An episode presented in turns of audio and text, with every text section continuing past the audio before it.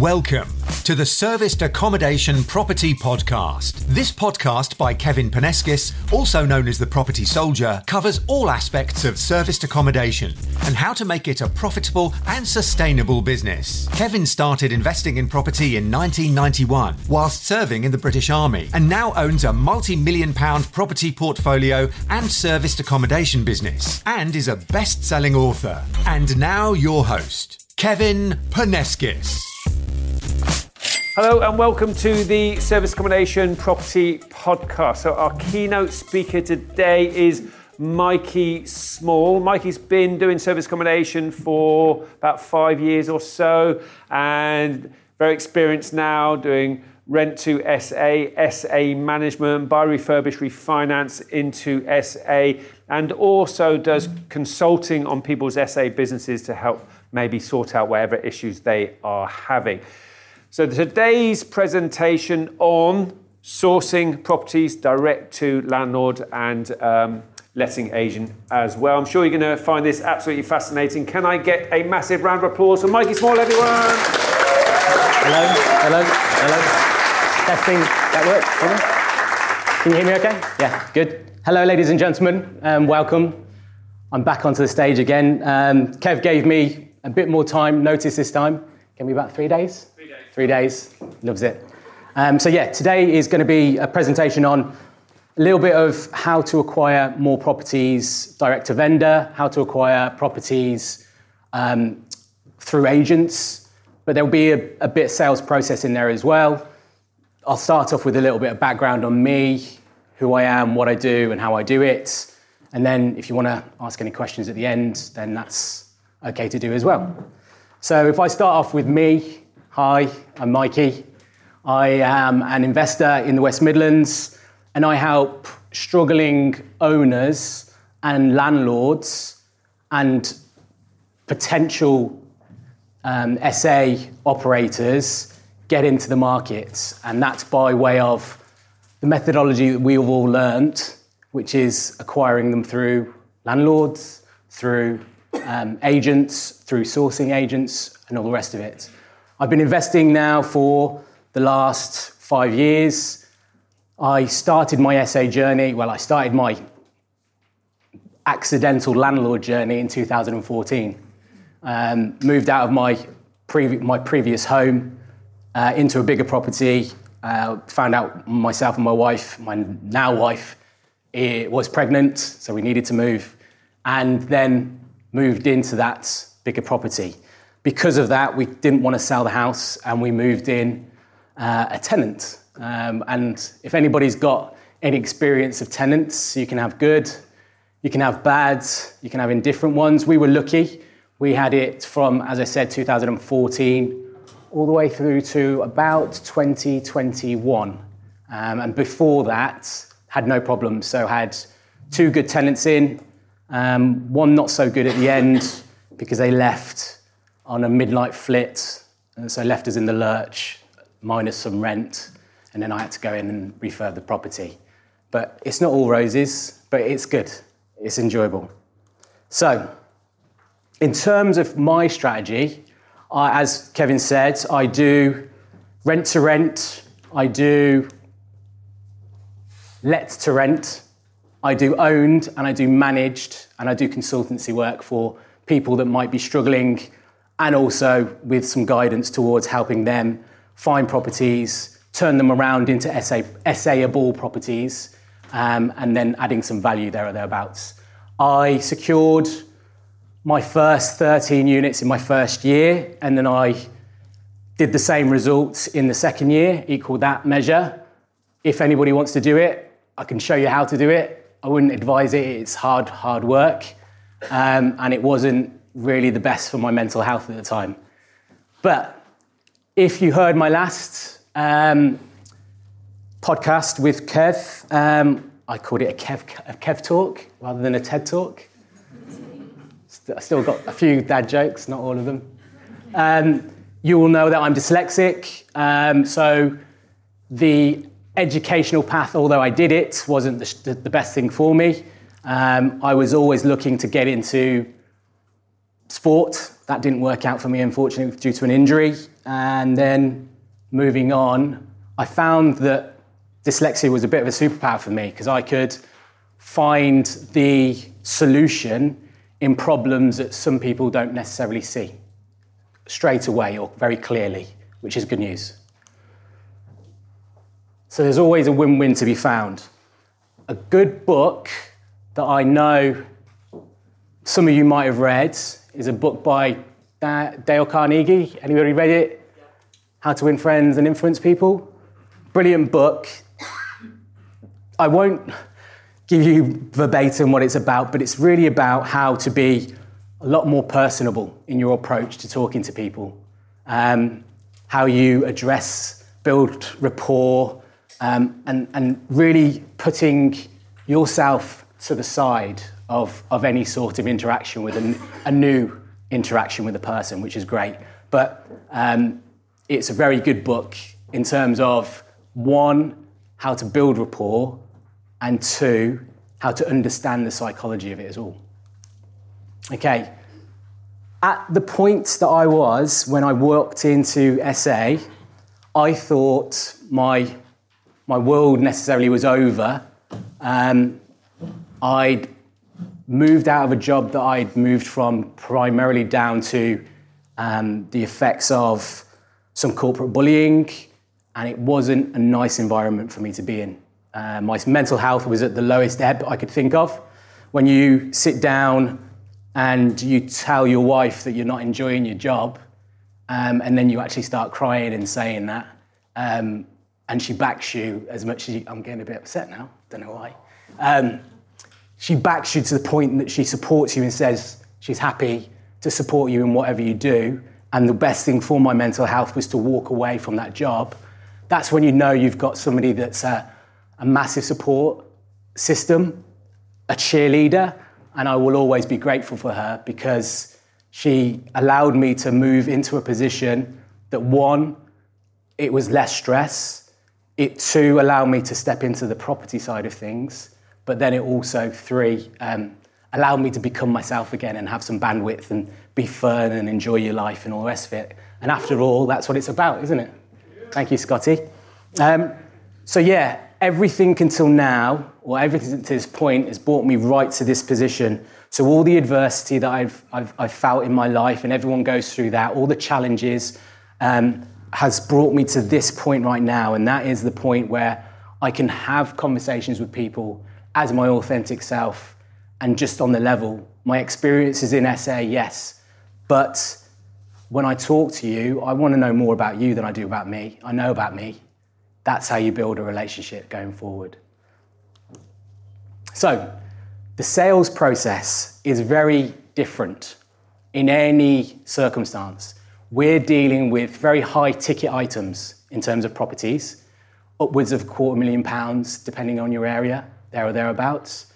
But the sales process, because of that and its complexities, can be long, short, there's emotions involved. So there's never, and what I always want, what I want to stress by this point is that although we have our own plans and goals in mind to how to approach a landlord and how this deal should be done in the next four weeks, and when we've closed it, it should be here. The main point is we're all dealing with human beings in this. And I'll give you a few stories a bit later on about the human element of how we deal with them and how it approaches us. Because You'll never know quite what goes on on the other side of the sale unless you ask them questions and you really want to listen to that. Um, so, in all transactional elements, whether you're buying a Porsche or whether you're buying a handbag, a very expensive one, there'll be different emotional um, barriers to that and justifications that you will do as an approach to why you think that handbag is worth your time or why you think you should, it, I should buy this right now. So the complexity is led. I'm not going to read this out. You can all read it for yourselves. But the complexities in its sales down to the industry that you're in. We're in property, so it's more about property. It's also down to the quality of lead that you're generating, and that can come from your own self generation. We do this through open rent, having conversations with agents. We have this going through um, our networking meetings at PPNs, all of those things, networking at business networks like the Chamber of Commerce or other networks that are local to you in your area. So it can be a very long process, but if you're not if you're new to this, in terms of you're new to sales, you can put a lot of pressure on yourself to want to close your first deal or even have the first best conversation you're going to ever have when you're going to have so many more in your career of property communications that you want to be, it wants to be polished. And I, I want you to today get out of that mindset that you need to be perfect right now because you, you don't need to be perfect. You just need to take the steps in the right direction to make sure that you have the first conversation, get it out of the way, balls it up as much as you want to, as much as you can, because you're going to fail. And when you get your mindset into the, the area of failure is a good thing, catching eyes with Henry there, um, fail forward, it's a really good thing to do. The more you get acclimatized to making mistakes, being okay with that, that is a really good thing for you as a human being. And that's where the growth happens. There is a lot of complexities to how you deal with people and the intricacies of how you deal with them. There'll be, and you'll find that out as you work with different landlords and different agents that some people will be on it and really diligent. Some people will be really laid back. I'm, I'm probably the latter in terms of the laid back side of things, but then try and upgrade that element where I can. So the tools you need, and it's not a lot. Not, there's not a lot of tools at all. I would probably question that you need a laptop, an iPad, and a tablet in this day and age. I'd probably say the tools you need are a phone, you, your smile, and then some persistence against adversity. And most of us have come against adversity in our lives, whether it's working, um, relationship, whether it's sporting, career. I know there's a few people in there that have had high level stuff and going on, which it doesn't always go well, but you have the tools and the tactics to move forward and progress step by step by step, which is really good. Um, the phone is probably going to be your best friend. I text on this through WhatsApp business. I message my clients. I also message agents and I also speak to them on a daily basis. And that's through sourcing agents and that's through um, estate agents. And then it's also through direct to vendor through OpenRent, which we also know is available. Skills you'll need listening, building rapport, and understanding of the problem, and then being able to measure whatever tasks you're doing in terms of having conversations with more and more clients. And I call them clients now because they are my clients, but they all fit into that measure of um, estate agent, sourcing agent, and direct to vendor um, conversations. If you can measure the outcomes of every one of those discussions, then you can measure what your ratios are in terms of closing. And I had this conversation on our table today. It's about um, your, your ratios of closing won't necessarily be great to start off with, but if you know how to measure them, you know exactly how many leads you need to generate for you to get that one sale cycle. So if it's a three to one, you know you need to have three leads for every one sale, but it's, that's a third. Um, but one thing I wanted to mention about the dyslexia um, conversation is I'm dyslexic, but so is one in five of people um, in the population now that's not as easy to find out as you, there's different measures on different places.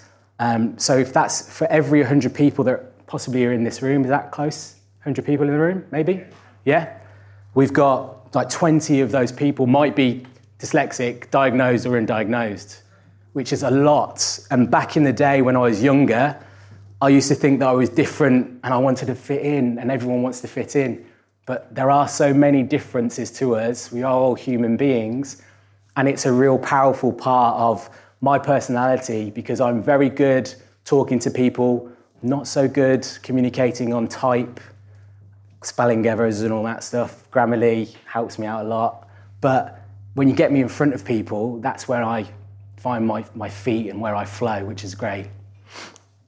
So when you're listening, they say you've got two ears and one mouth and you should use it accordingly.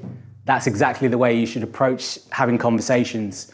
The first conversation I had with an agent way back when, uh, 2018, was a conversation that I had in the property. And I would always stipulate that you don't necessarily have to have the conversation online or over the phone. If you book, an, if you book a viewing and you go to that viewing and you're interested in the person for the first three to four minutes, how's your day? Did it take you long to get here? All of those things to build a bit of a story behind them, understand them, they're going to be a bit more engaged to what you're wanting or proposing to do down the line. And there isn't, and that is one thing I wanted to relay is there's no silver bullet in this process, unfortunately. I can't say that you do this one thing and you're going to get deals upon deals upon deals. It is a relationship business and it's all ba- based on those relationships. And the only way that you're going to build them is by being a little bit more interested in your the person in front of you than, than you yourself. I know you want a common goal, which is to get a property, but if you build that relationship with the person, they will definitely be interested in doing something for you because you've showed that interest in the initial stages. Okay, this is from a quote from Dale Carnegie for the people that are on the podcast. You can make more friends in two months by becoming interested in others than you can in two years by trying to get people interested in you. It's a perfect quote because have you ever been in a situation where somebody's been really happy about talking about themselves and they walk about walk away from the situation and they've heard nothing about you and you feel a bit like, oh, that's that's a bit horrible. Not even asked me what I do. They've told me everything about them. I know about their kids, their wife, and the rest of it. Um, but it was a good quote. In terms of building rapport, you'll have different ways to do that, but the easiest way to build rapport is, is find some sort of common goal, commonality between somebody. So I play rugby. If I have, if I know somebody that plays rugby, I have an affinity with them, or sports in general, high level sports, fantastic. You might play a sport, you might be interested in ballet, theatre, whatever it is. If you can draw that out of the person that you're speaking to by asking those probing questions what do you do on the weekends? What was your weekend like? How's the weather? All that sort of stuff. It's well, not necessarily when you ask a question like, How's the weather? but um, that's more to open up the conversation. But building rapport is definitely something that will come as you get better at it, asking questions, and then you can go to the proposal when you need to. Okay, another great book. I don't know if anybody's read it, um, but it's Go for the No. Has anybody read the book? Yeah? yeah? And the book in itself uh, really just, in succinct way, summarizes and just says that you should be really open to the well you everyone starts out with the fear of not wanting to fail and it's saying actually failure is part of the process get used to it enjoy it and then carry on forwards fail forward for one of a better phrase. Did you steal it from that? Did, did you? So that is the most important part is in and uh, it's Andrew, sorry, Richard Fenton's and Andrew Schwartz's book. They say you've got to get really used to um, making mistakes and taking the thought out of being perfect because I think there's, I know my wife is, and she probably hate me for saying this in the podcast, that she has a, a, perfectionism in her that she wants to be perfect at everything. That's great for her job because she's an event manager. Well, she's an event director.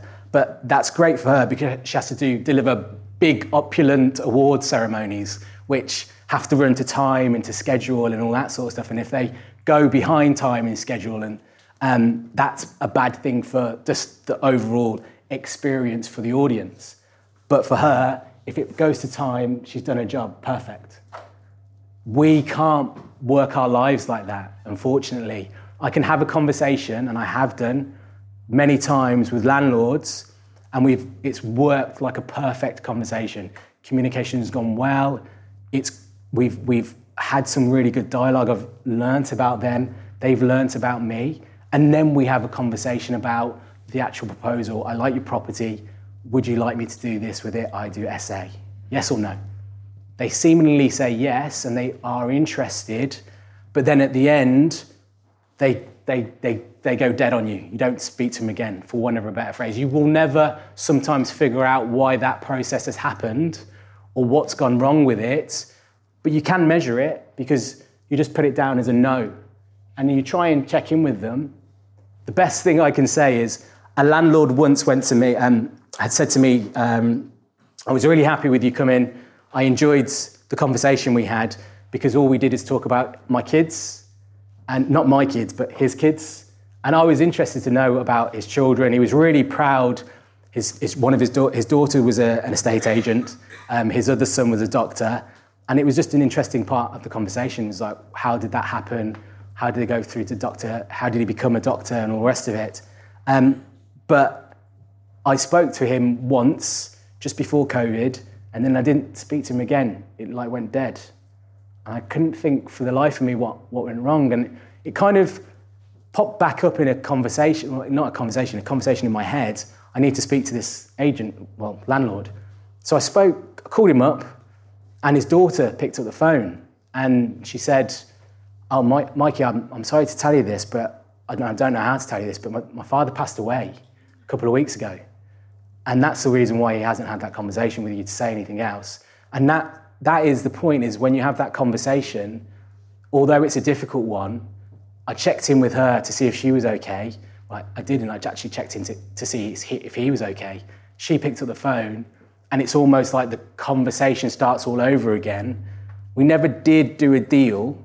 However, we still keep in touch to this day. We still speak to each other on a regular. Not necessarily does she work in my area, she's an estate agent in Leicestershire. But she was open to the opportunity of having more discussions with me if I ever took the step into, into Leicestershire, which was good news. And then understanding problems. You will have a very long career in SA, I hope. And within that, you'll have a variety of, of problems to solve. There will be big problems when it comes to the operational side of things, and they will be small ones. Um, and they will fall into different categories at different times the most recent um, the most recent problem that I've had to solve was more for landlords that have an expectation of the cost of their property against the value it is to us as an operator. Um, and we had a conversation with a recent landlord where we found some problems. We were going to do a refurb on a bathroom, and he was happy for us to do that. We were going to spend the, money on that. That's not a problem we asked for a little bit of a discount on the property, um, and he was happy to offer it to us. But then we also found a few tiles missing on the roof and some pointing that wasn't quite right on the chimney breast. So we asked for a, um, uh, a builder to come out, a roofer to come out to ask to see what the problem was. And the, after the quote came in, the overall cost was going to be about £4,000 and £4,050 to the owner which they didn't have. They just bought the property. They didn't have it. They just didn't. Um, and for one of a better phrase, I would I tried my best to find the solution in that, and it was either I could front the money ourselves, and then we've invested into a property that we not necessarily don't own, but we have a lot of money in the property based on the, the refurb that we've done and also the, the property itself, the roof, we own a proportion of it to a certain extent. Um, but, the, but the landlord didn't want to do any, any part of the work. They just didn't have the money, which was unfortunate for them. Um, we've since moved that on to another, another, oh, another um, investor that is looking and has some team that have a facility to do all the work for themselves and drop that cost a little bit so they can absorb it to a set. But we still haven't got that unfortunately, um, that boxed off or closed off yet as a, as a completed sale. So when, as I said earlier, you need to sometimes have the plan or what's the plan, but shift the perspective. Failure isn't something you want to avoid, it's something you can pursue and want to change. And set high goals when you're looking at things. So if you, I've said this today on, on our table, is you need to view more properties. Um, some people have got some ambitious 18 units. Um, you're going to be needing to like look at or close at least two deals a month, which is a fantastic number, really ambitious figure. It should scare you. It should really scare you to go for it. And when I did the first, well, my first year, 13 units, it was exactly that. It was nearly one property a month. Um, obviously, it didn't fall that way. It, it actually fell. We had, I think, zero to seven, and then a couple came through, and a couple came through, and then three came all at the end which is just like buses to a certain extent. Um, but the overall intention should be set out in a plan so you can challenge it accordingly and then you can measure and then go on and do the same. So rinse and repeat to a certain extent. Um, once you do that, you can measure your success and hopefully you've uh, pushed your comfort zone a little bit. Doing the social me- media thing, Anne. And measure results. The easiest thing I would suggest is if you've got a spreadsheet, uh, Excel spreadsheet is probably easiest, or Sheets now. I think Google use the same thing. But you can keep a tally on your, um, on your notes, on your phone. You can do a few things um, to measure results in terms of exchanges of conversation, how they progress through, to a next stage, because I think people want to close a deal on the first interaction. And I think they say it's something like seven to nine interactions these days it takes to close a business interaction. Again, it's down to the complexity of the deal, the size, the cost, all that stuff. But if you measure it, you can inspect what you expect and see what the outcome is. And then you can understand how that deviates from your overall plan if you want to, uh, inc- if you need to increase the number of interactions before you close a deal. But changing relationships with failure, embracing failure as a learning opportunity, each teaches you a value lesson that can lead you to a future success. Confront fear of, of rejection. Rejection is one of our biggest problems that people don't want to step out of or want to step into because they have that fear of somebody turning away and saying, No, I don't like you. It's not necessarily they don't like you, it's the proposal you're presenting. So you can tweak those proposals sometimes if you need to. Um, the most recent interaction with a, a, landlord ended up being a multiple, um, a multiple based landlord for me. I initially met him. It was through it was an open rent interaction. I said nothing more on my open rent email, which um, than I would like to. I'd like to view your property. When's the best time? Regards, Mike. They got back to me, said, This is the time available. Can you meet me? Yes, I can. Met them at the property, walked in. Hi, how are you doing? How was your day? Have you come far? No, I haven't come far. Where'd you come from? Just up the road, Solihull. Brilliant, okay. Do you mind if I have a quick look round and then I'll come back down? See if we can have a conversation about price, all the rest of it. What was the price, by the way? Okay, thank you. Yeah, that's okay. So I wandered upstairs, had a look pretty easy conversation, right?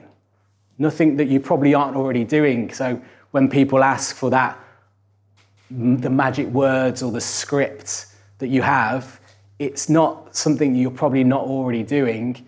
It's just you might be a little bit nervous because it's your first interaction. That's fine. Get through to five and six and seven and eight, and you'll do a lot better. I didn't close my first deal until six months into my ma- until six months into my mastermind, and I was watching people in the room closing deals left, right, and centre, like seven, 10, 13, and you think, when's it my turn? And you, you can't help but feel that it's going to happen. But the best thing you can do is persevere against the adversity that I mentioned earlier. And when you do, the magic happens because you grow as a person, you grow in confidence, and you just become a better version of yourself. So it's really good. And to finish off, you've got to take, take action. Start with the small steps. Just step out of your comfort zone. One, you don't have to.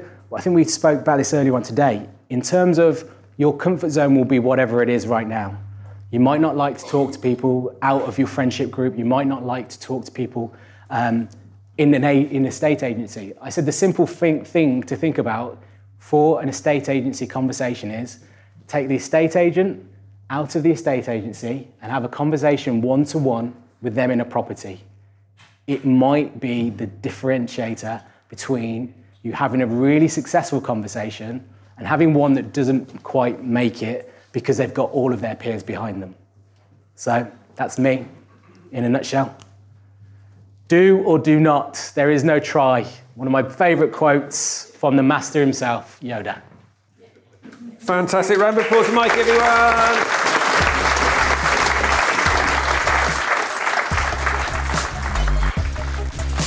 Thank you for listening to the Serviced Accommodation Property Podcast. You can also follow me on social media and YouTube by searching The Property Soldier. Also, check out my website, www.propertysoldier.co.uk, where you can learn even more about property investing and serviced accommodation.